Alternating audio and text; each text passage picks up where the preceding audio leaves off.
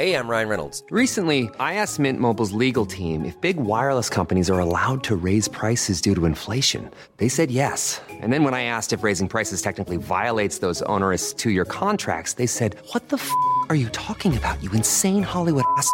F- So to recap, we're cutting the price of Mint Unlimited from $30 a month to just $15 a month. Give it a try at mintmobile.com slash switch. $45 upfront for three months plus taxes and fees. Promo rate for new customers for limited time. Unlimited more than 40 gigabytes per month. Slows. Full terms at mintmobile.com. As a person with a very deep voice, I'm hired all the time for advertising campaigns. But a deep voice doesn't sell B2B, and advertising on the wrong platform doesn't sell B2B either. That's why, if you're a B2B marketer, you should use LinkedIn ads. LinkedIn has the targeting capabilities to help you reach the world's largest professional audience. That's right, over 70 million decision makers all in one place. All the big wigs, then medium wigs, also small wigs who are on the path to becoming big wigs. Okay, that's enough about wigs. LinkedIn ads allows you to focus on getting your B2B message to the right people. So, does that mean you should use ads on LinkedIn instead of hiring me, the man with the deepest voice in the world? Yes. Yes, it does. Get started today and see why LinkedIn is the place to be to be. We'll even give you a $100 credit on your next campaign. Go to linkedin.com slash results to claim your credit. That's linkedin.com slash results. Terms and conditions apply.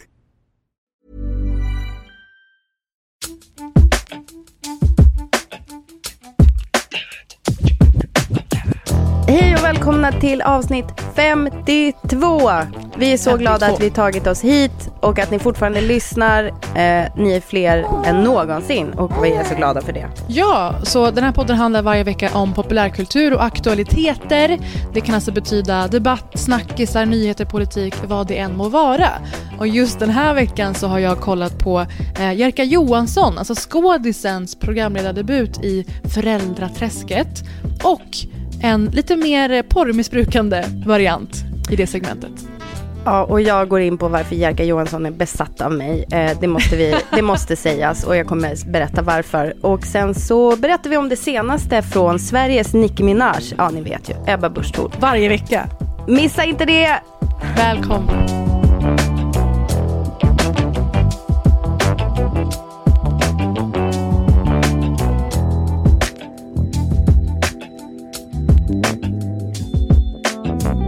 Du vet ju att jag håller på och typ missbrukar Ring P1. Alltså för att det är så här, det är inte helt och hållet bra för mig. Det är därför det är som ett missbruk. Men ibland så måste jag Mm. bara scratch that itch, typ.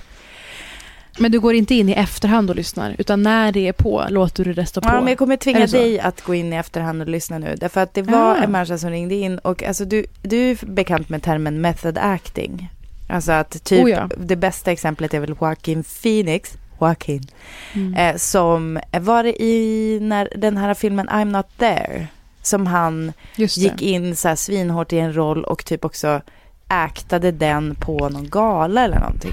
Kan du Men fylla så tog in? ut sin persona i late night shower, röda mattan. Det blev ganska obekvämt faktiskt. Och det är fortfarande lite ett frågetecken vad som hände med det där. Jag tror att han är road av tanken att folk fortfarande undrar. Ja men För att han är förmodligen. lagd som. Ja, och jag hörde någonting i veckan på Ring P1 som jag, jag kan inte dra någon annan slutsats än att det är någon ur Klungan-gänget, du vet hu- humorgruppen eh, som bland annat eh, innefattar Olof Wretling och eh, Mattias Fransson som ju nu är med Mm. i Andra åket på SVT. Eh, det låter Mm. som någon av dem har ringt in till Ring P1 och vi måste lyssna på det tillsammans faktiskt. Det låter så här. Jag vill bara bemöta Jan-Åke som sa att katter var världens snällaste djur och inte ta, bara ta skadade fåglar. Och då vill jag säga tvärtom. Har han innekatter eller vad då? De katter, jag, har ju- jag har ju katt, jag har haft katt själv och jag ser ju att katter, de tar ju sädfälar, sparvungar, ja you name it. De är ju jätteduktiga på att jaga katter. De sitter ju och lurar och när fåglar hoppar förbi kastar de sig över. Och menar han då att katterna bara tar skadade möss? Eller vad menar han? Nej, han har helt fel Jan-Åke. Katter, de är blodtörstiga, tyvärr är det så. Ja, nu kanske du undrar efter det här klippet Parisa, vad var poängen med det här? Mm. Nej, inte så mycket mer än att det handlar om katter och det var roligt. Och det var Skellefteå Men jag, vänta nu, den här människan är spännande tycker jag. Ja. Hans inlägg i den infekterade debatten just Ja. nu är att helt de- deraila alla konversationer. Alltså hans samhällsinsats är att ta upp samtalstid i Ring P1 så ingen annan kan ringa in och föra obehaglig Ja, debatt. du menar att det är en slags filibustering? Nej men du vet kockblock, fast det här är debattblock. Ja, men det heter ju så. Eller filibustering, Ja, filibustering, det mer politiskt exakt. korrekta Exakt, den politiskt begreppet. eh, Absolut. Eh, För er som inte känner till filibustering så är det i korta drag att stå och prata om någonting i eh, syftet att bara se till Mm. att andra saker inte kan hända. Så kan man väl säga. I den här podden så är det från och med nu känt som en politisk kockblock. Ja, exakt. Och det är det.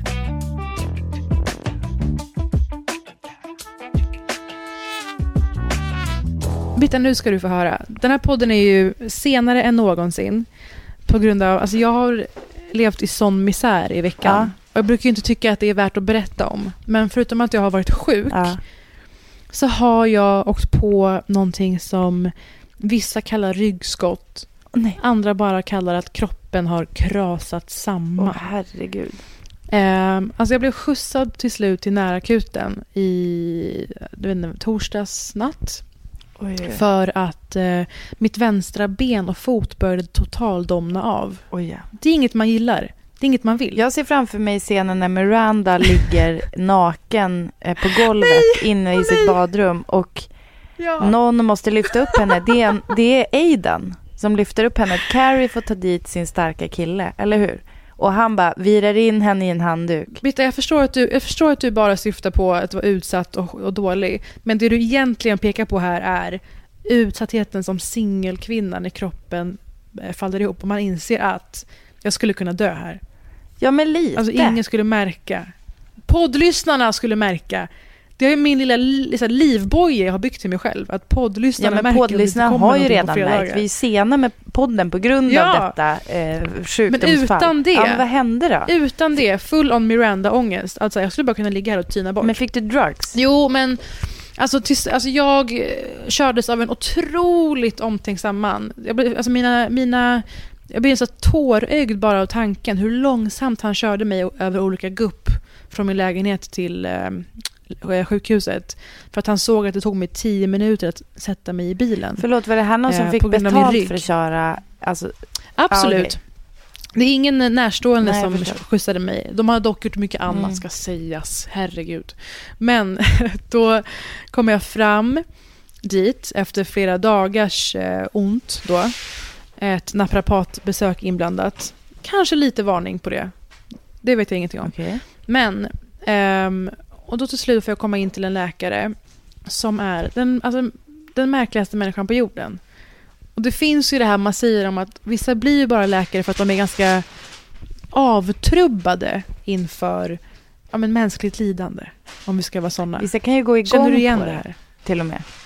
Alltså jag har ju, varit, jag har gjort det? en gastroskopi en gång när man får så här filmkamera Åh, ner i magen. Och då sa de så här, Mm. åh titta vilken len och fin slemhinna. Och då kände man så här, du Åh, går igång på det din sjuka jävel. Ja, Mm. de vill se inuti. Nej men den här mannen då, jag berättar om mina besvär. Han är så extremt oin- ointresserad. Han säger så snabbt, ta av dig alla kläder.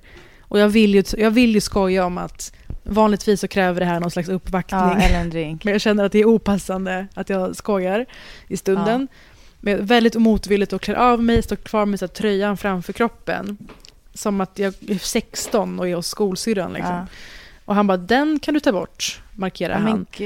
Och nu är det här jobbigt för min mamma är här och packar upp saker i min lägenhet och hör den här Ja. konversationen. Nu säger jag som det är. Jag var så extremt obekväm, kanske på grund av eh, konversationen som vi hör om så män som söker, eller folk som söker sig till olika yrken för att få utöva någon slags skumhet, obehaglighet. Eh, men också för att jag har ju berättat i podden om när jag var eh, 12 cirka och hade en eh, tränare som eh, tog sig friheter. Ja. Det vet Mm. ni, kära poddlyssnare. Så jag, det här är ju ingen naturlig situation för mig. Men tydligen för att han ska undersöka min eh, förlamning på grund av ryggskott så måste han tydligen dra med sina fingrar. Långsamt, långsamt, långsamt. Från liksom där benen börjar på kroppen så att säga till där de slutar. Och när detta sker ut, när det här, när det här sker längs benens sidor då känns det fortfarande okej. Mm. Från höft ner till liksom, ah, ja, whatever. Mm. Och sen när det sker fram till, från ljumske ungefär, till tårna, då känner man så här, mm, ljumske är känsligt. Hur känner du för blygdben? Nej men vad fan. Nej fy fan vad jobbigt. folk, får, Men berätta. folk får höra av sig om det här hör till. Herregud.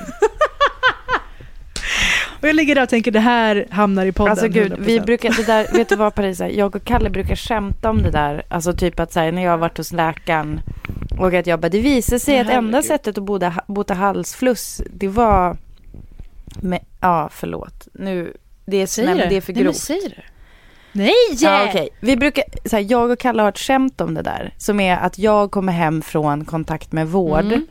Och att jag säger Ja. så här, det var så sjukt, det visade sig att enda sättet att bota min halsfluss, det var med sperma typ. och då är det liksom, det var typ nästan det du var med om. Eller, eller förlåt, alltså Åh, är det här okej? Alltså jag menar du sa ju, det är så Men svårt nu. när du liksom dels nämnde det där som Ja. inte var okej. Men sen, nu var det ju Mhm. hos en vårdkontakt, en läkare gissar jag, Ja. som undersökte det grundligt. Hade ni något snack Ja. någonting om, sa han så här, det, jag kommer göra, jag behöver göra det här, det kanske känns jobbigt, eller var det bara? Nej, jag tror det enda han sa var att ta av dig kläderna. Men herregud. Det var Åh, vår konversation i stort. Men eh, jag blir uppskattar att få höra om eh, era, ert stående skämt. Anar att det är lite, lite liksom bygga stämning i ett äktenskap också. Men det är Att väl ni mer... utnyttjar Nej vårdbesöket. men alltså vad fan ska vi för- annars prata om liksom? Men, eh, ska sägas att eh, det blev helt okej. Jag har fått någon slags muskelavslappnande som jag tycker skulle kunna vara mycket, mycket starkare, gärna. Men det är alltså på grund av detta och denna episod som podden är så fruktansvärt herregud. sen, va?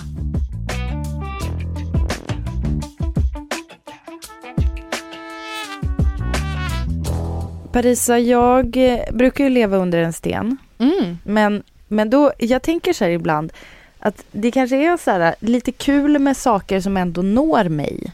Men, Trots berätta. att jag lever under en sten. Vad är det här du? att du Nej, försöker men alltså, det är- odla en bild av att du lever under en sten? Du är en av de mest uppdaterade människor jag vet. I- Ibland är det ju som helt sjuka saker som jag typ har missat helt. Alltså typ så här Greta Thunberg Men du eh, med... har hållit tal i, inför FN. Nej, typ. men Jag bara, däremot att du hade missat att Greta. Thunberg var ett hatobjekt för eh, högerextrema.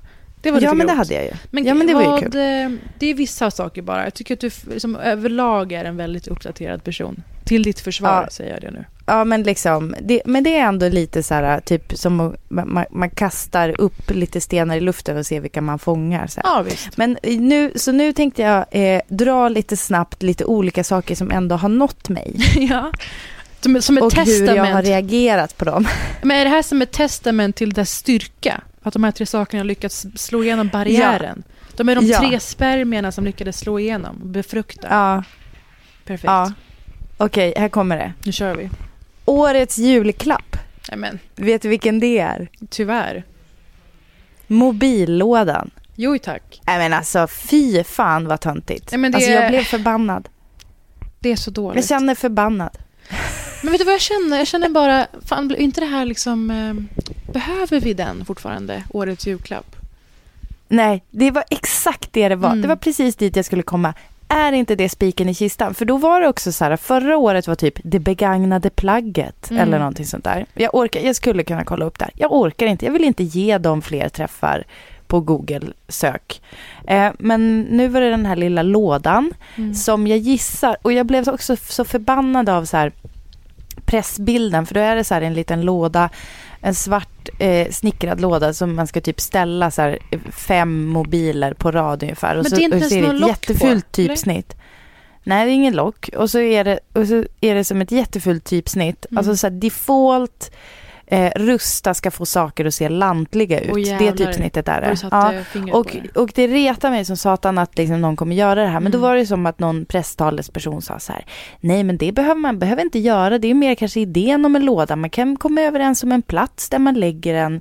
Ehm, och sen hade ju också jag tror att det var Jan Björklund som hade blivit, när han blev avtackad så fick han av Jonas Sjöstedt en grej som Jonas Sjöstedts barn hade gjort i slöjden, vilket jag tyckte var, det tyckte jag var kanske lite lite väl grovt att han gav bort en så pass affektionsvärde ändå. Men, alltså Eller? hur, Till Jan skry, men hur skrytigt barn som går, kommer in till träslöjden och säger jag har ett uppdrag, jag ska skapa en present till en partiledare.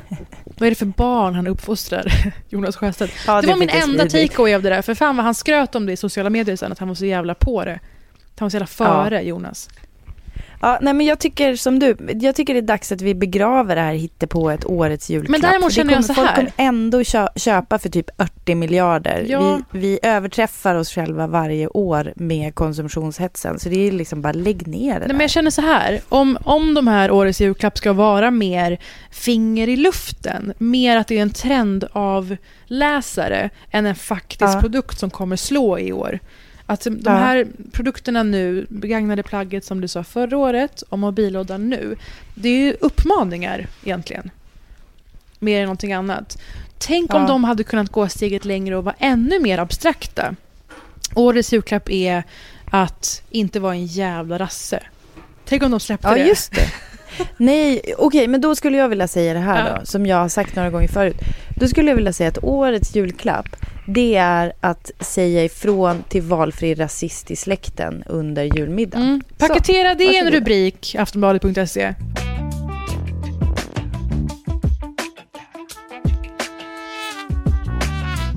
Nästa grej, Ja. som ändå har nått mig, det är att Ebba Busch Thor ska skilja sig. ja, fan Partiledare för Familjepartiet, Kristdemokraterna. Som de även kallas. Ja, men det som jag, det som liksom drog till sig min uppmärksamhet, det var, och här tänkte jag testa lite på dig. Mm. För jag kände så här, Ulf Kristersson skriver eh, typ så här, åh vad tråkigt, varma tankar till er familj från mig och Birgitta. Mm.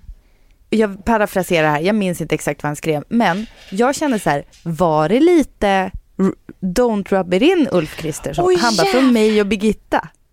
Ja, han bara, jag och min fru, vi är ett team.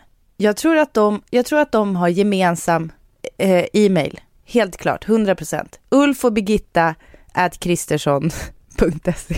Men fy fan vilken bra spaning. Britta, det här är, det här är bland det bästa du har gjort hittills. Tack. Jo men det här vill jag bara höra mer om. Ja. Så du menar att hans Men- stab satt och klurade på vad den bästa, som både på något sätt eh, ömsinta, men både markerande kommentaren Jajamän. skulle vara?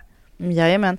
Vem, alltså för alla vilsna själar som känner, kan jag inte längre tro på äktenskapet? Jo då, då kliver Ulf, Kristersson in. Men det är också lite, Men alltså det är också lite, han vill ju också peta till henne lite grann. Åh, känner jag. Men vad kul om han hade svarat, fan vad rätt. Kram från mig och Birgitta. det hade varit något. Då hade jag hade övervägt. Kristersson. Nej men det hade varit för grovt. Nu är det bara, nu säger han en sak men han menar en annan. Men Kristersson hade nått mig om han hade skrivit fan vad rätt. Kram från mig och Birgitta.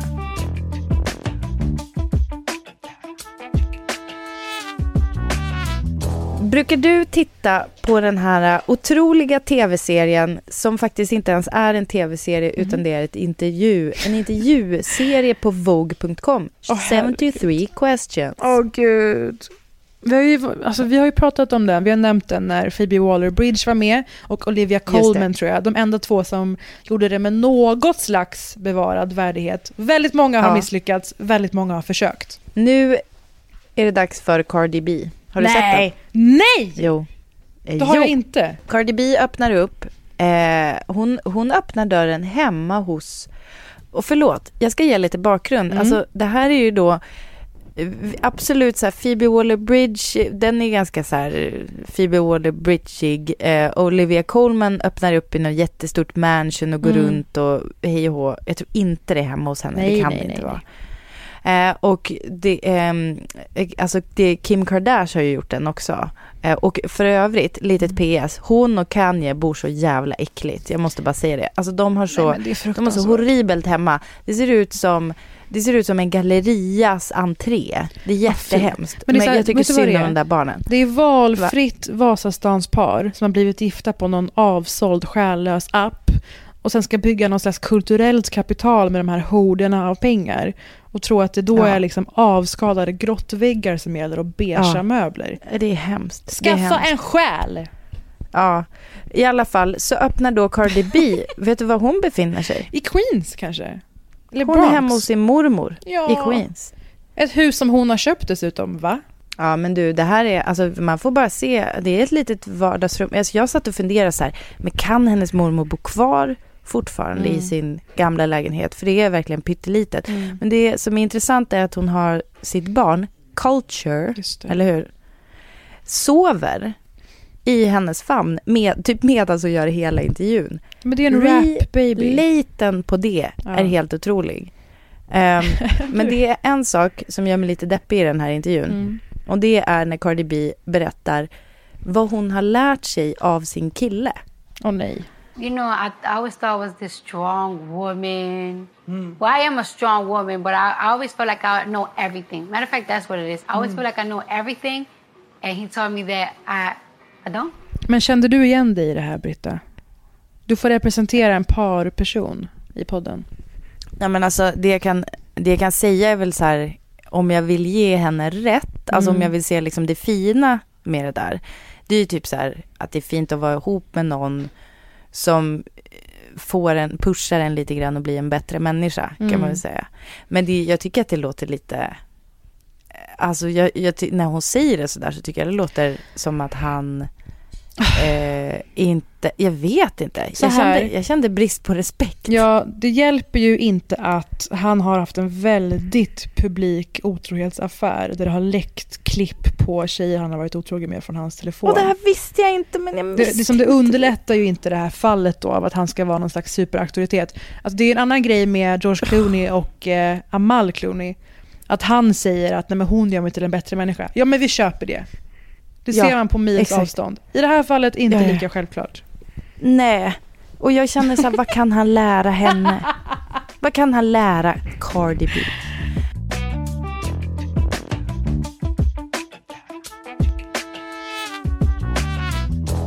Och sen så har jag sett The Mandalorian. Nej men, nej men. Har du sett? Nej, men nu anar jag vad som väntas. Vad som väntar här. The Mandalorian är ju då den senaste releasen kan man väl säga Mm. i Star Wars-franchisen som släpps på Disney. Eh, och det är alltså en, ska vi säga en helt och hållet em, fristående är den väl inte, men den är ändå så här, du behöver inte nödvändigtvis ha sett alla Star Wars-filmer ett tusen gånger om, Nej. vilket jag har. Den befinner Ehm. sig ju i historien som vi följer nu i film, i dess början. Absoluta början. Eh, Ja, Och det vet innan. man av en anledning. Eh, ja, fast det är inte riktigt... Alltså du tänker på att, det att Baby, Baby Yoda är med. Ja, biolo- biologin Men- säger mig då att om det Men är jag Baby har Yoda, hört att det är också väldigt att det länge inte sedan. är Baby Yoda. Va? Ja, på internet. Det är så mycket tjat om att det är Baby Yoda på internet. Ja, men precis. Alltså man Gud, här kallar kommer den ju du för Baby Yoda. Star men- Wars-auktoriteten. Jag älskar det här. The roles. Ja. ja, men det är, än så länge är det bara teorier, så jag, vet, jag vågar inte säga någonting. Mm. Men, men det, det är i alla fall en, eh, en liten grön figur som är med. Och eh, det som hänger med en filmens huvudkaraktär som är då en Mandalorian som är en Boba Fett-karaktär, Mm. alltså en Bounty Hunter. Ehm, och den är bra. Den är otroligt Alltså jag bra, tycker va? om den och den är väldigt, ehm, den är lite seg i början. Men den är väldigt, väldigt snygg. Och eh, jag har nu sett, jag tror tre avsnitt och eh, eh, tycker att det är liksom en alldeles särskilt härlig stämning typ. Som, Mm. eh, som är lite annorlunda än Star Wars kanske brukar vara. Alltså det Jaha. finns ett Star Wars ganska starkt eh, man känner ju igen mycket olika eh, karaktärer och Mm. eh, varelser och sådär. Men eh, den är liksom lite mm, lite mindre pajig. Så här. Okej, Jag vet inte. Den har inte lika säga- mycket av Star Wars egna trademark-humor och ton. Det det har den ju. Den har det också. Det är ju med. Det är som en puttrig Star Wars-humor, Mm. absolut. Ehm, men eh, det är också en liten liten cameo höll jag på att säga, det är det absolut inte, men Werner Herzog är med Uff. också. Vilket är helt sjukt. Alltså eh, dokumentärfilmare. Men Werner Herzog är då väldigt så, mytförklarad för hans väldigt speciella, eh, intagande eh, speakerröster i hans olika dokumentärer. It's not only my dreams. My belief is that all these dreams are are yours as well. And the only distinction between me and you is that I can articulate them. It's as simple as that. Werner Herzog spelar en slags boss typ. Alltså en, eh, en högt uppsatt person i en, imperiet Men alltså, inblandad. han måste ju vara castad på sin speakerröst. Ja, alltså att han, han, du menar hans tyska brytning? Ja. ja den är, eller österrikisk eller vad det är. Ja, nej men eh, absolut. Han, är, han passar perfekt i den där rollen. dystra men ändå poetiska tyska. Det Ja. går hem eller? Ja, men det gör det. Och han, är, han passar otroligt bra där. Så bra där. Eh, se The Mandalorian om ni kan. Fan vad kul. Eh, och jag kanske ska säga det i det här svepet, men till nästa vecka så kommer jag ha sett, och du säkert, Marriage Story. Alltså Adam Driver och Ja, Scarjo.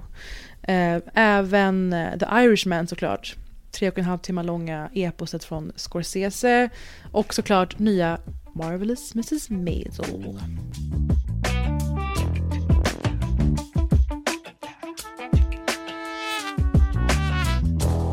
Britta, det råder ju någon slags kapplöpning i att ha allra mest ångest över föräldraskap just nu.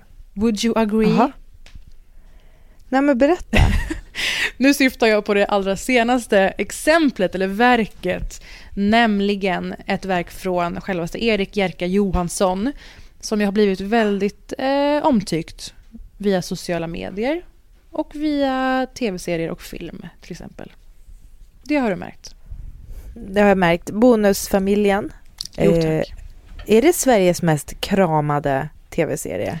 Ja, En av dem vanligt, i alla fall. Som vanligt har jag sett exakt noll av svenska Nej, men jag har serier. faktiskt sett. Jag, jag älskar ju Vera Vitali. Ja, men det är liksom. det, det, är det man Ja. faller för. Och nu gör Jerka programledardebut och det är i En perfekt förälder, en ny SVT-serie. Jag heter Jerka Johansson och jag är skådespelare och förälder. Hur mycket väger du? Äh, Det ska vi inte prata om i TV.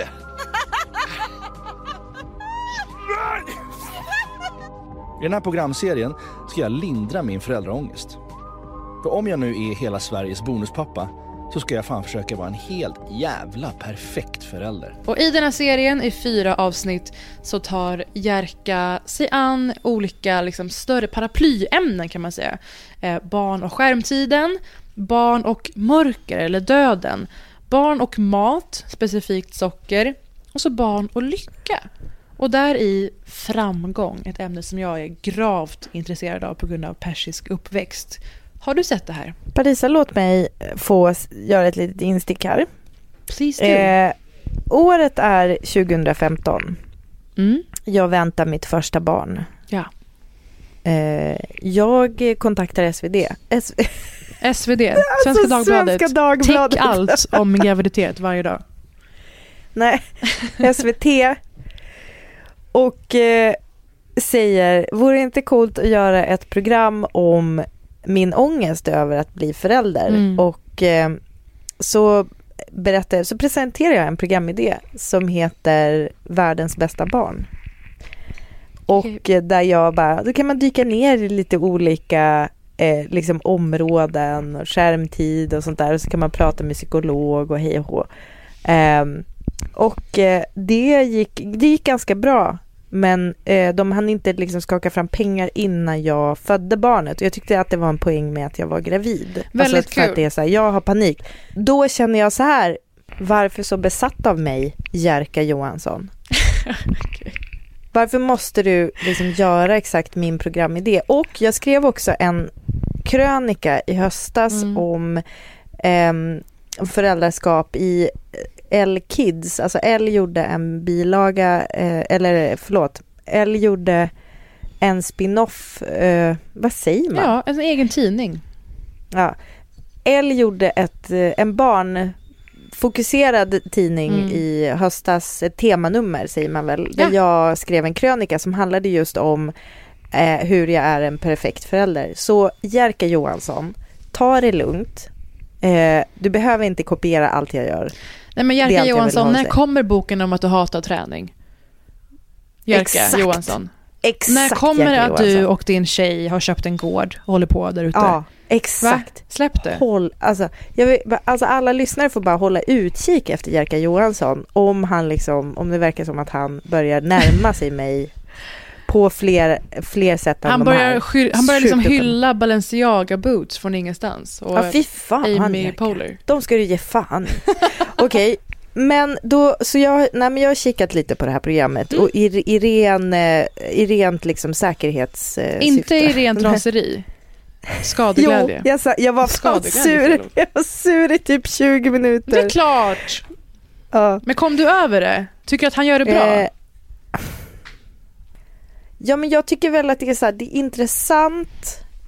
Eh, det är frågor som man funderar över. Experterna som de pratar med är personer som är jättebra inom sina områden. Alltså Malin Bergström, psykologen som Mm. han träffar, ja hon är min husgud. Alltså hon är så, hon är liksom den vä- bästa vettiga och nu när vi ändå bara nämner det här, hon har skrivit en bok som heter Lyhört föräldraskap. Köp den om du har barn, eh, små barn. För hon är magisk. Så att, vad tycker du om programmet? Jo, men jag tycker så här. Eh, jag började kolla på det här och kände så här, men jag hoppas det här inte är något glättigt, liksom fyllt med sensmoral och eh, det bästa är att man försöker säga självklarheter om föräldraskap 2019.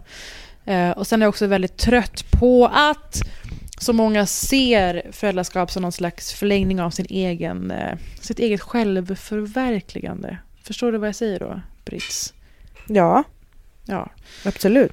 Men så tycker jag så här, oväntat nog, att så mycket av Jerkas egen personlighet fick vara kvar.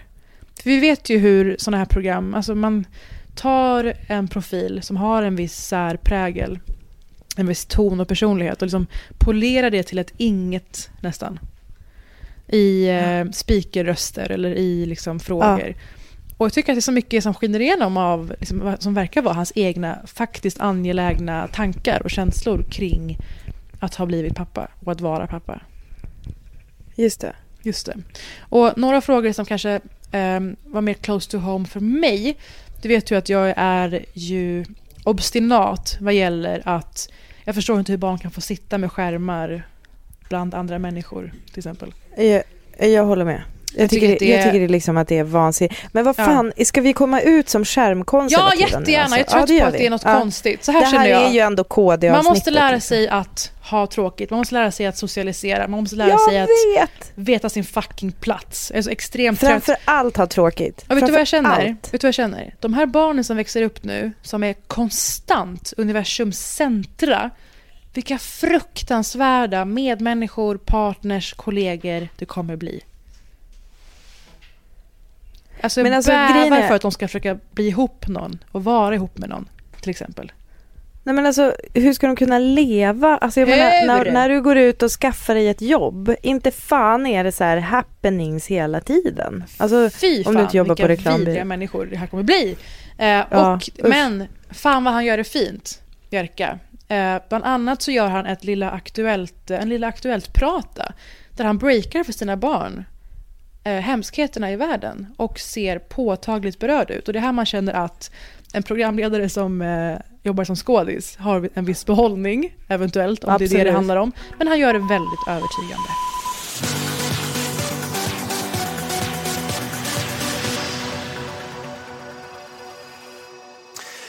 Hej och välkomna till Lilla Aktuellt. Idag är det dags att prata allvar, Lena och Roffe. För det finns saker som vi inte har pratat om. Rymden tar aldrig slut. Det är ofattbart. Livet tar slut. Det är lika ofattbart. För folk ni älskar kommer dö. Jag kommer dö. Det kommer göra ont. Och ett annat ämne som jag faktiskt, Britta, inte vet om vi är lika nära varandra i är ju det här med eh, prestation och krav. För Ja. i avsnitt fyra så handlar det så mycket om ja, men absolut lycka, Men någonstans allt ifrån det här med att prestera. Och i ett samhälle som bygger på att man kan ta sig fram, klarar av det, men att ens självkänsla ändå är intakt på något sätt. Man känner sig som en bra person oavsett roll för tillfället eller jobb för tillfället. Det är en svår balansgång tänker jag. Men man blir ju förvirrad. Hur ska jag som förälder göra för att skapa en lycklig och självständig liten varelse med tillräckligt stort driv för att överleva i det här prestationssamhället som vi lever i? Man vill inte skapa en Tiger Woods. How old are you, Tiger? Two. Two? Bäst i världen. Trasig som djävulen inombords. Ja, men jag, jag tänker på det där hela tiden. Jag har ju ändå skaffat barn i den eran där man har börjat säga att man inte ska säga så här vad duktig du är utan jag ser dig. Fan vad Ehm, kul att du säger det. För det var ju en Ja, kvinna men- med på Skavlan just som har gjort sig en karriär vad det verkar på just den här diskussionen. Att man inte får säga duktig längre. Tillbaka. Nej. Jag blev chockad Och- att höra det här. Jo men precis och grejen är ju så här för varför man inte ska göra det det är ju för att ehm, det är då, då växer barnen upp och så sen så är man inte typ ehm, om man inte presterar så känner man inte att man är värd något. Mm. Men grejen är ju så här att det sitter ju inte, alltså jag tycker att det är bra att träna bort och säga vad duktig du är därför att jag tycker att det finns, finns mer nyanser. Alltså Mm. så här, eh, vad du, alltså på riktigt så här, fan vad du kämpar hårt med den där grejen och en jättebra grej som jag har lärt mig är så här att man hela tiden eh, det låter så jävla töntigt men så här, jag har lärt mig att man kan säga när de säger så här, gud det är så svårt Mm. Eh, och då att man inte säger så här, eh, typ, men så här, du är så bra, så här, utan att man bara, men du kan göra saker som är svåra. Mm. Alltså det räcker ju så. Mm. Inte, man behöver inte säga så här, jag ser, men jag ser dig, för det låter ju så jävla stolpigt och ing, fan ingen människa pratar ju så. Mm. Men däremot om man säger så här, men du klarar av det och precis det där som du säger med att ha tråkigt, alltså jag, jag brukar bara slå dövörat till när det är så här, Ja, att när någon, säger jag har tråkigt. För att man märker ju ganska tidigt att barn är kicktorskar, eh, liksom vi. Mm. Och det är ju därför den här skärmen får så stort eh, utrymme. Därför att det är ju konstant eh, stimulans. Bekräftelse också, liksom. eller? Och bekräftelse, precis. Ja. Men det är ju något, det slår ju igång något belöningsgrej. Mm. Men Caroline Ringskog Fredanoli är med i det här avsnittet just och pratar eh, väldigt intressant faktiskt om dels självuppoffringen som förälder. Att så här, det behöver inte vara en förlängning av ditt eget självförverkligande. Som jag känner i alla fall, som jag tolkar det hon säger. Eh, Ja. Och eh, hon säger så kul, varför ska du må så bra? Till Jerka. För det är fortfarande självcentrerat. Att, så här, att vilja Ja. vara en perfekt förälder är fortfarande självcentrerat. Jätteintressant. Och eh, kommer in just på det här med vissa fördelar av att prestera. Som ingen snackar om längre. Att få känna sig sedd och så är en sak. Men barnen befinner sig i en arena där de måste prova sig fram. Vad är de intresserade av? Vad är de faktiskt bra på? Vad finns det en Ja. hållbarhet i att de satsar på? För det är ju realiteten. Faktiskt.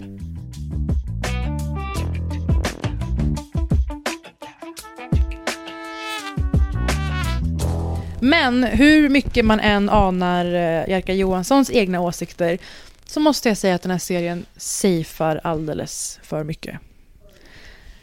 Alltså vi lever i en tid där det de facto finns otroliga utmaningar och mycket svärta i att vara förälder. Och det här känns att, som att de skyr allt det jobbiga och inte vågar bli sådär alltså riktigt nakna om alla problem som faktiskt finns. Eh, säg frågan om mat. Gå in på Ja. frågan om överviktiga barn. Det är en otroligt Mm, daterad diskussion. Otroligt daterat också. Om att man shamear barnet, man shamear föräldrarna, man försöker lasta barnet för vad det äter. Otroligt förlegade idéer som ju sätter sådana spår i barn och familj såklart. Eller det här med barn och mörker. Alltså vi lever i en tid av full on eh, rasism. Ja. Åt alla håll och kanter. Vi lever i en tid där Alltså- det finns politiker som propagerar för att människor ska ha olika mycket rättigheter i samhället. Hur kan det inte vara ju- med ens en sekund i det här programmet? Jag har ju en bekant, Joanna, som startade det här Mixed Grill Banjull. Hon Mm. berättar eh, i... Alltså hon är ganska öppen med att eh, hennes eh, äldsta dotter eh, sa att hon ville vara vit. Eh, Exakt. alltså det, och det var bland annat därför hon flyttade till Gambia, eh, där de nu bor. Och eh, ja, eh, det, det är en... Så här, så, och de bor ändå på, eller bodde på Södermalm. Mm. Liksom. Det är inte så här att de bodde i, ja inte vet jag, Sölvesborg. Till exempel. Ehm, jag tycker också att det saknas en riktig handbok för Mm. hur vi pratar med barn om saker som de ska akta sig för. Alltså Mm. jag fick ta det här snacket på grund av orsak, orkar inte gå in på det, men mitt barn som är tre år gammalt bör, pratade jag med om så här, vad gör du om någon du inte känner typ vill att du ska följa med? Och det är jävligt lustigt, vi har en så här 70-talsbok, känner du till Inger och Lasse Sandberg som gjorde så här Tummen-böckerna? Inte Och stenkoll. Lilla Anna. Mm. Lilla Anna och Långa farbrorn och så här. De har gjort en bok som handlar om en, ett barn som lär sig säga nej. Mm. Och då är alla så sura på det barnet först för att de säger nej åt allting. Mm. Eh, men sen så är det också det barnet som säger nej när det är en gubbe som frågar om de ska följa med och titta på hans kaniner som han har. Mm. Eh, och, då, och då blir det barnet så här hjälte på förskolan typ. Alltså det är så här, den boken är typ det närmaste jag har. Den är från 70-talet. Att prata med mitt barn om att saker, alltså folk kanske vill barn illa ibland. Vad känner du själv att du har behövt dra med dina barn som till exempel inte rymdes i den här otroligt lättsamma, ljusa serien? Ja men jag var ju häromdagen tvungen att förklara eller prata med min treåring Mm. om vad hon gör när någon vuxen kommer och prata med henne Mm. eh, och kanske säger typ, inte vet jag, så här, tänk om de säger din mamma har ringt mig och vill att, jag, att du ska följa med mig. Mm. Och så här, jag fick, alltså förstår du, det är som en, det är som en, jag, där känner jag mig så jävla ute på hal is. Fast jag Mm. måste också ha det här samtalet, förstår du? Det är så här, jag bara, jag har Mm. ingen aning om vad jag gör. Men jag känner att jag, jag känner ett akut behov av att prata med henne om Mm. det. Och jag har, jag har en kompis som fick ett mejl hem om att det var några barn som hade ofredats på en skola i närheten av hennes barns förskola. Alltså du vet, så här, det finns mörka grejer som också är svinviktiga och det, Mm. då hade nog det här programmet kunnat vara så här det bästa man har sett Mm. på svinlänge om de vågade ta i det där. Men så här, är det vi säger att alla serier om alla samhällsfrågor måste ta upp alla vinklar? Absolut inte. Säger vi att det här Nej. programmet tar den absolut lättaste, mest basic, lågt hängande frukt-approachen till föräldraskap? Absolut. Det och där har vi det. det kommer vi inte Blurben- ifrån. Där har vi det. Blurben på när den här släpps på DVD så kommer det stå lågt hängande frukt, Parisa Amiri.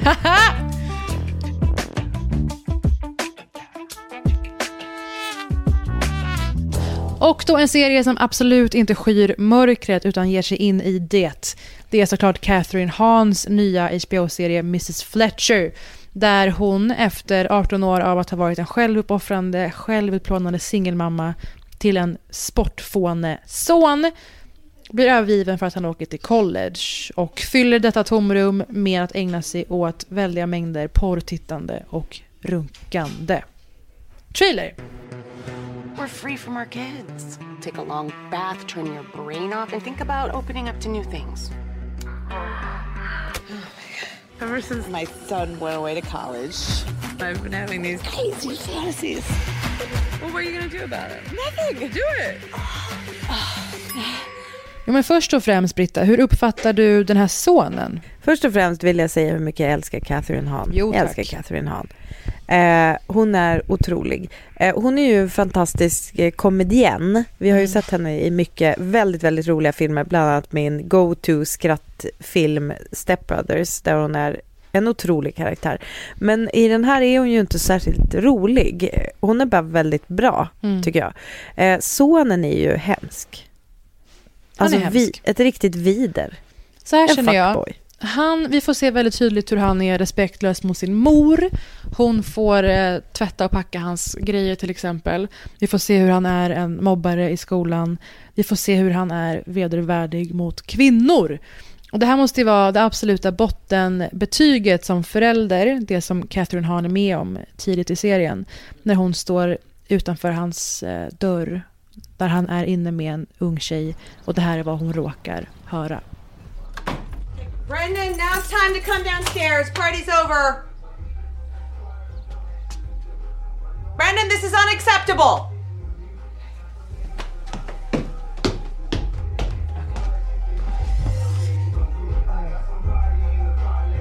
Oh,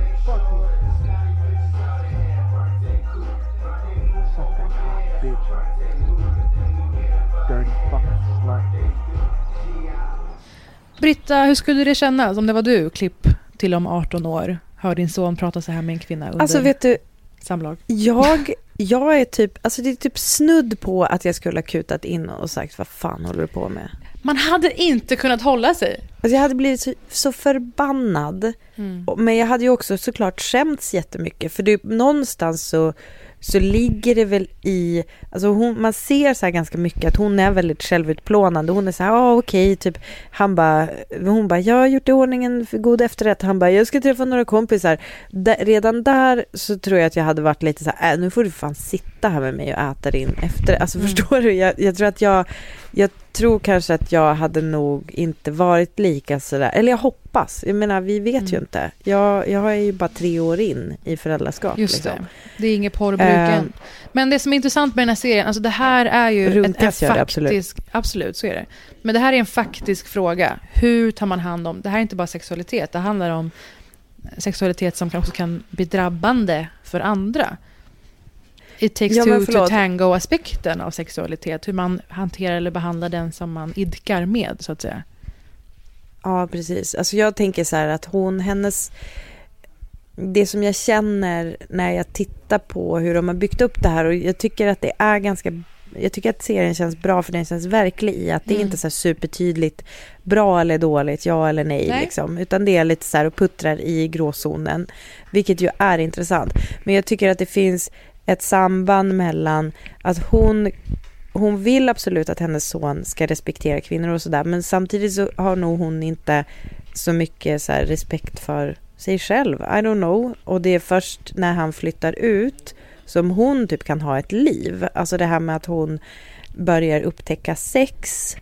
Um, det är ju som att hon har bara levt för att serva någon annan. Mm. Eh, jag ser det som att det är hennes me-time som kommer där helt plötsligt efter 18 år. Men vilket Britt- är sorgligt. Britta, här tror jag att du verkligen har otroligt rätt. Inte för att det är för första gången, men just det här att det på något sätt är hur man faktiskt gör som fostrar mer än det man säger i några välfunna stunder när man tar föräldrarollen och har sådana här snack med sina barn.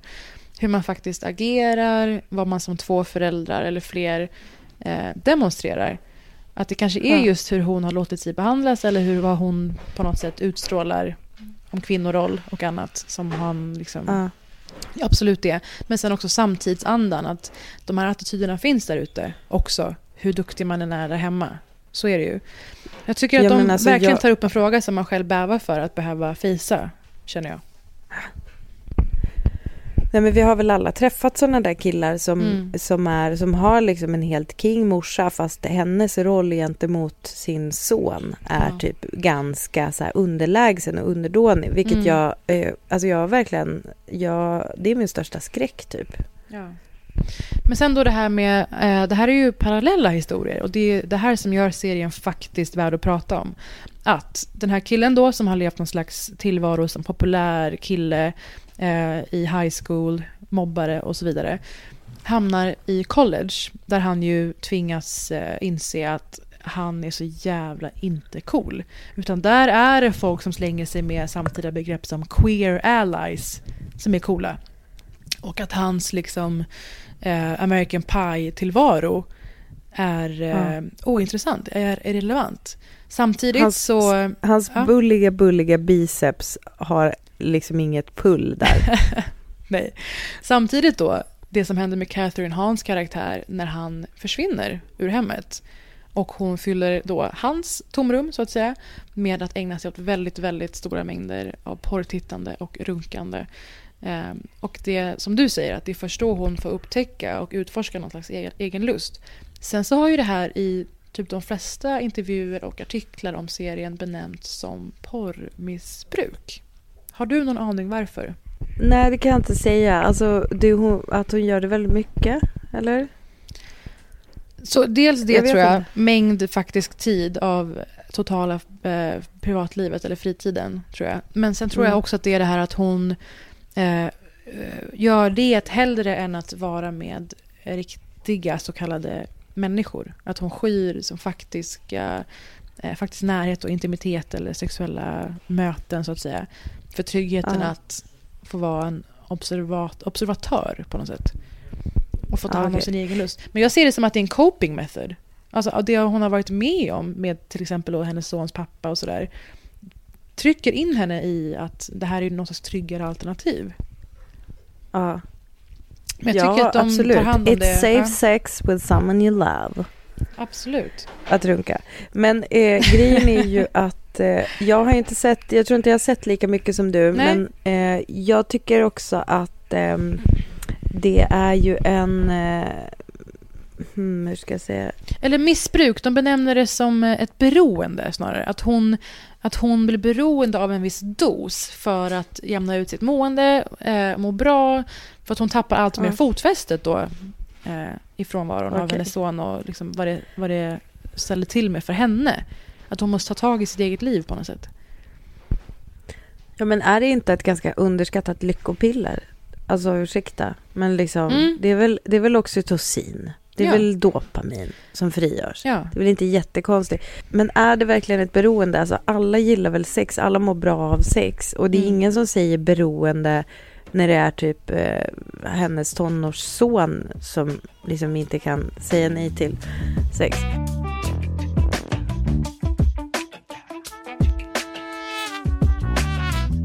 Britta, jag älskar ju att våran podd fungerar lite som ett multifunktionellt schweiziskt verktyg. Tycker du inte det? Ja, alltså du menar en sån här som eh, min man har typ sju stycken olika som jag hittar här och där i huset? Ja. Ja. Älskling.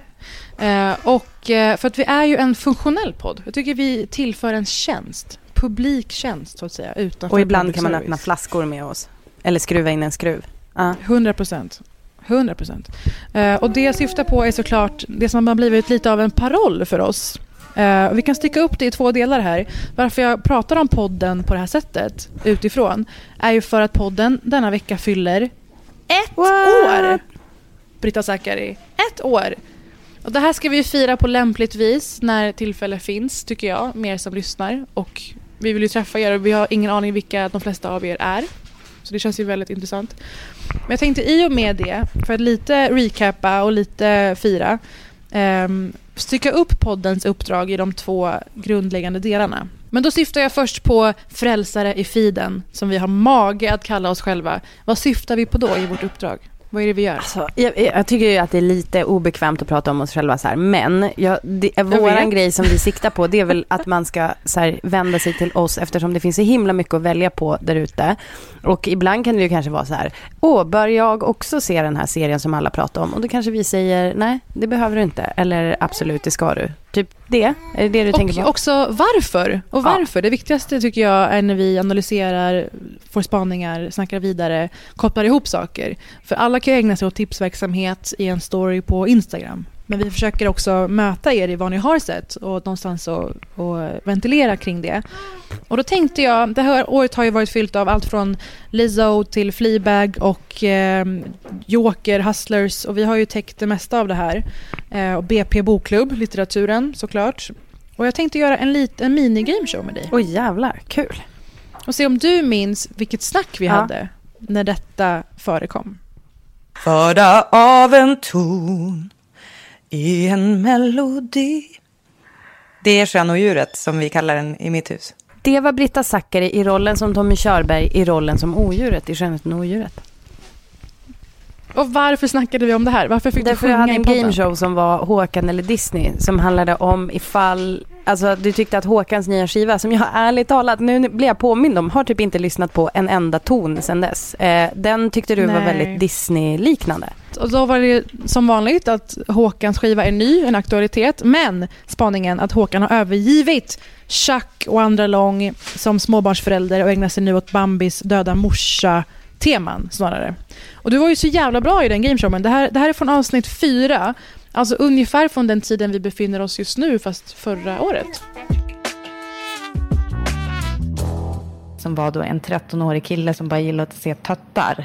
Okej, Britta. Varför pratade du om 13-åringar som gillar töttar i podden? Kan det, ha, kan det vara Andy Samberg som jag pratade om? Hans. Saturday Night Live-imitation av eh, Game of Thrones-skaparen George, vad heter han? R.R. Martin. Och varför skulle vi ha snackat om det? I vilket eh, Nej, men vi hade ju avsnitt? temaavsnitt med Game of Thrones. Ja! Och vet du vad? Folk lyssnar fortfarande på dem och det Åh, gläder mig så extremt mycket. Sista, så jävla bra gissat, sista säsongen eh, av Game of Thrones gjorde vi specialavsnitt på. Det här var från Westeros Kapten Klänning och Drak Agility som det heter. Ehm, och de finns ju i våran eh, rulle. Scrolla till det tycker jag. Och unna er. Jag vill göra fler sådana nästa år. Ja men du, folk efterfrågar Mm. detta starkt. Jag vet inte vad vi ska göra. Vi måste få till det. Det andra uppdraget då är ju det som kallas för machete i misären. Och vad är det vi ägnar oss åt då när vi har den här rollen? Är det här också en frågesport? Är det här, kommer det här på provet? Nej! Nej men det här, det här är ju det du gör väldigt bra varje vecka. Vad är det då? Vad är det vi gör när vi är en machete i misären i den här podden? Säger åt folk att veta hut? Nej, jag vet inte. Nej, men mer eller mindre. Det är ju att vi tar vara på den här can't make this shit up-känslan. Kan Ja. man säga så? Det kan man nog. Alltså vare sig det är politik eller nyheter eller debatter. Alltså otroligt eh, grundnivå i samhällsklimatet just nu och vår take på allt ifrån såklart eh, när du blev utsatt för ett vita män-drev till eh, avsnitt nummer 16, Brinn för Josefin. Eh, apropå den dokumentären och den stora debatt som följde. Alltså mäns våld mot kvinnor, rasismen och så vidare. Det, det Ja. känner du igen? Alltså det, det är precis, jag har ändå lite koll um, på vad vi håller på med. Det här är du som har gjort det, ja. Um, Okej, då ska vi se om du känner igen de här. Alltså grejen är så här, eh, märkte du att han var på en spelning den här gången också? När hon Mm. ligger på dödsbädden. Så att, alltså inte nog med att hon, han är på en spel, hon måste jaga honom på en spelning Mm. för att berätta att hon ska dö. Eh, sen så måste hon också jaga honom på en spelning för att dö. Vad pratade vi om i det här avsnittet? Alltså jag tänkte precis säga så här, men jag har ju sagt det, det är klart att jag kommer ihåg det. Och nu den här grejen kommer jag absolut inte alls Mm. ihåg. Vad är det jag pratar om? Det här var från ett av våra kanske mest lyssnade avsnitt som är nummer 14, Skavlanskavet och Leaving Neverland. Och det är du som redogör för berättelsen om eh, Dogge Doggelito från hans egen mun. Om hans relation med mamman till hans barn det. som ju gick bort. Och eh, otroligt dysfunktionell eh, relation och vad han själv belyser utan att riktigt verka fatta vidden av vad som har hänt. han förstår ju ingenting.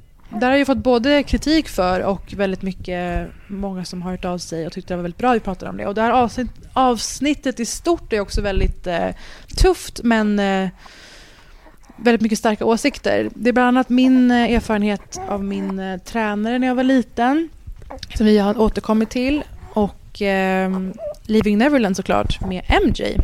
Okej, och nästa är det här då. Det här måste du känna igen.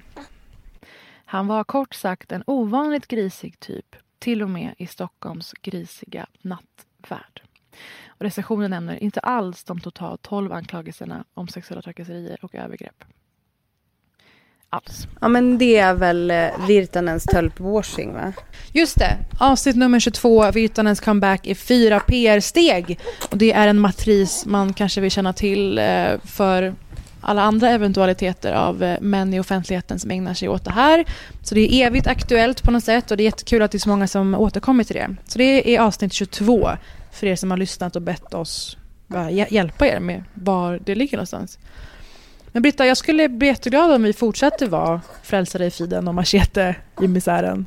Vi får väl försöka. Alltså nu den här veckan, alltså jag har liksom laddat lite för det här för jag känner att jag vill ta upp det på ett värdigt sätt. Men det här som DN publicerade i veckan med, eh, där det är en tjej som kallas för Josefin i artikeln som visar Mm. sina skador eller hon går med på att bilderna som eh, är från den rättsmedicinska eh, rapporten nu Mm. jag säger frå- låter som ett frågetecken för jag vet inte exakt lingot kring det där. Men hon, det är i alla fall polisens bilder som hon har gått med på att visa i hopp om att det kanske Mm. kan hjälpa någon annan.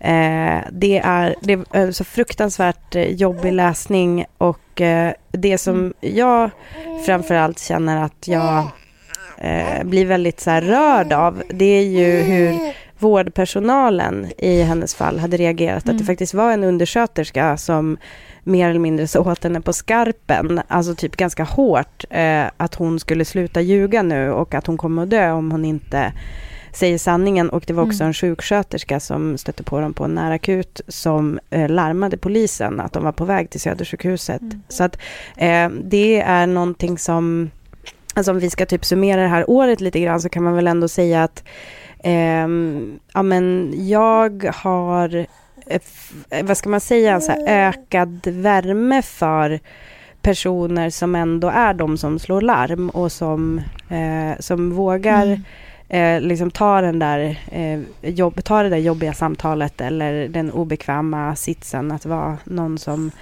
eh, viftar med en röd flagga och, och säger stopp. Och eh, det är, eh, ja men alltså så här, inte minst också typ, jag tycker att när det gäller mäns våld mot kvinnor så, så känns det som att det här året ändå har inneburit att vi pratar om det mer. Håller du med om Mm. det? Att vi, det är som ett öppnare klimat för den sortens Ja men verkligen och det går ju som en röd tråd genom hela podden det här första året och jag hoppas såklart på att eh, vi får tillfälle att belysa det här ännu mer eh, nästkommande år. Så Mm. tack alla lyssnare för första året och att ni har eh, ni är så jävla alltid på det, tipsar om saker att prata om eller serier eller filmer eller vad det nu må vara. Eh, det skulle ju inte vara lika kul utan dem va? Nej, verkligen inte. Och det känns så himla härligt att vi har någon sorts pågående snack om sånt här och att ni eh, hör av er till oss, typ som det känns som att Mm. ni skulle ha tipsat en kompis om någonting så här. Mm. Åh, har ni sett det här? Det är jättekul. Och på tal, på tal om, i allra första avsnittet så pratade du om glöett. Alltså någon slags mix av glögg Nej, och... Ja, ska- jag, jag pratar om glubbel. Glubbel! Men nu Glubbel. finns det glöett som Jaha. jag nu ska dricka med min familj som Nej, men- står och väntar på mig i vardagsrummet. Ja, men gå och gör det. Eh, Jag- 300 pers. Det ska Jag- bli jätteroligt. Men eh, god jul. Ja, det, jag kommer köra en mer eh, lågbudget glubbel. Det kan vara vad som Okej. helst. Det kan vara prosecco. Okej. Det behöver Det får inte stå för dig. Ja. Det får stå för dig. Men tack för det här första året. Det är bottom line i alla fall. Ja. Eh, tack själv hörru och tack alla ni som lyssnar. Och eh, vi hörs igen nästa vecka hörni. Eh, Det gör vi. Ja. Eh, tack Puss för... Här. Puss hej.